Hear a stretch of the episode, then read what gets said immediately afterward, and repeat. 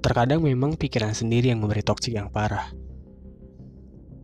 Seharian full dengan bercanda yang diiringi tawa, malamnya nangis terseduh-seduh. Kadang hidup tuh emang sulit buat ditebak. Bertemu banyak orang di siang hari, lalu menyendiri di malam hari. Hingga tersadar bahwa kamu bukan siapa-siapa. Ya, begitulah. Namanya juga hidup.